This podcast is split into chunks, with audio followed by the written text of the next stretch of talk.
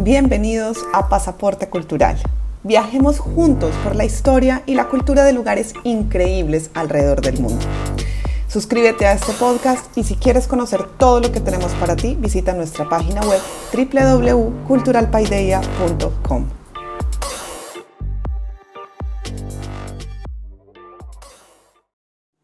¿Qué tal? Un saludo para ustedes. Soy la profesora Luz de María Muñoz. Hoy quiero hablarles sobre Worms, la ciudad de los Nibelungos, en Alemania.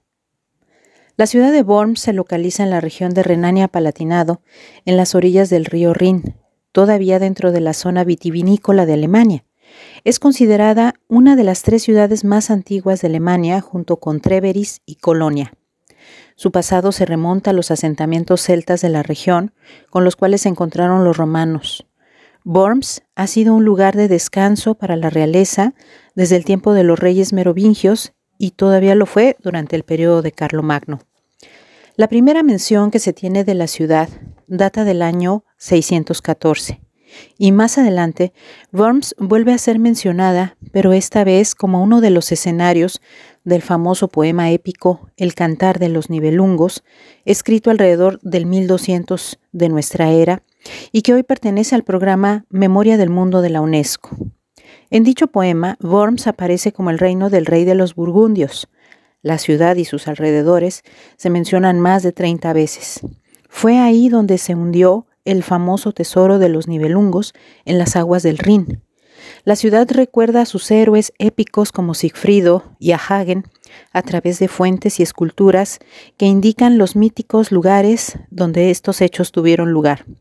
Así también, en Worms se puede visitar el Museo de los Nibelungos situado en la muralla histórica de la ciudad. Pero Worms tiene otras facetas.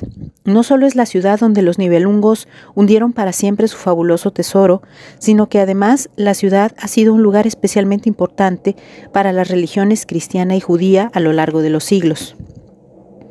En la Edad Media, las comunidades judías de Spira, Worms y Mainz eran llamadas por los judíos como Spira, Varmasha y Magenza, consideradas como epicentro erudito, donde sus escuelas de Talmud alcanzaron gran prestigio, llegando a llamar a toda esa zona como la Jerusalén del Rin.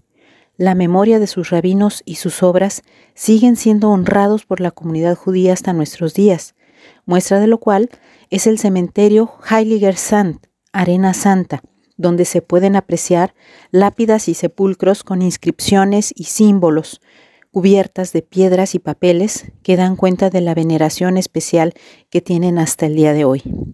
La más antigua de estas lápidas data del año 1076. El cementerio funcionó durante 900 años y fue cerrado en 1911. Hoy se puede tener una visita guiada completa por el sitio y adicionar un paseo por el barrio judío. Con respecto al cristianismo, podemos decir que Worms cuenta con una de las tres más importantes catedrales románicas del Rin, pero la suya es la más tardía y la más elegante.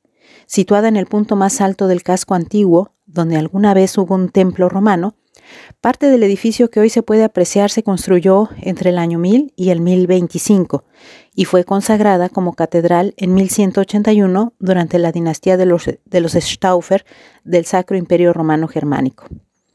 El gótico llegó poco después y transformó varios espacios de la catedral.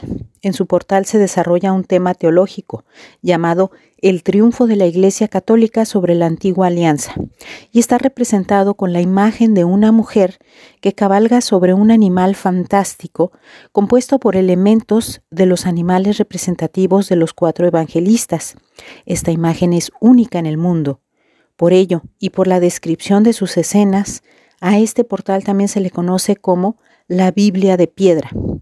Y en su interior el visitante puede apreciar otros tesoros no menos importantes, como el altar mayor de estilo barroco del ingeniero y arquitecto alemán Baltasar Neumann, el coro y visitar la cripta de los Salios.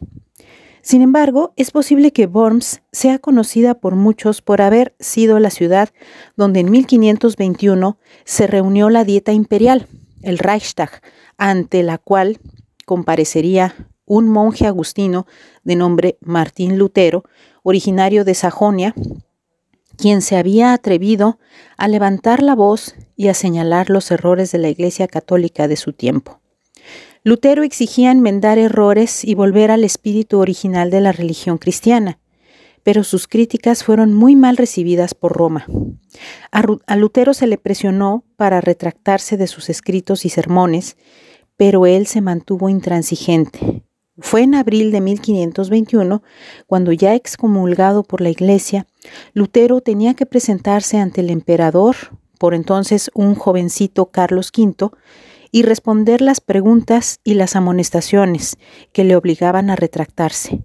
Lutero entonces, solo ante las autoridades, mencionó su famoso discurso, un, un, apartado de este discurso que se conoce mucho, dice así, si no se me convence mediante testimonios de la escritura y claros argumentos de la razón, por los textos de la Sagrada Escritura que he citado, estoy sometido a mi conciencia y ligado a la palabra de Dios. Por eso no puedo ni quiero retractarme de nada, porque hacer algo en contra de la conciencia no es seguro ni saludable. Que Dios me ayude. Amén. Fueron sus palabras.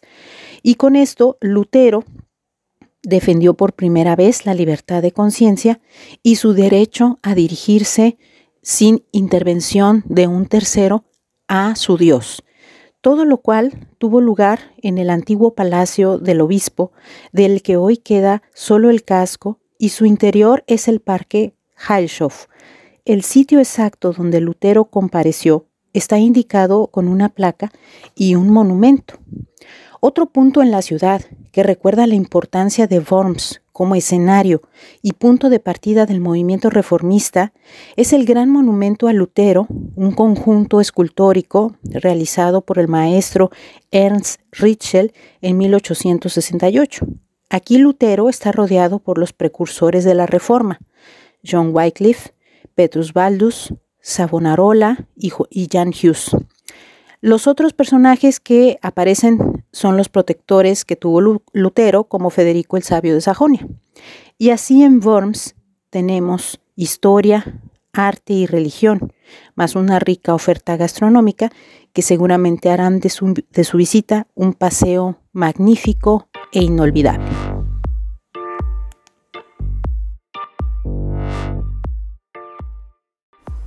Esto fue Pasaporte Cultural, el podcast de Paideia dedicado exclusivamente a los viajes culturales. Visita nuestra página web www.culturalpaideia.com. Hasta un próximo episodio.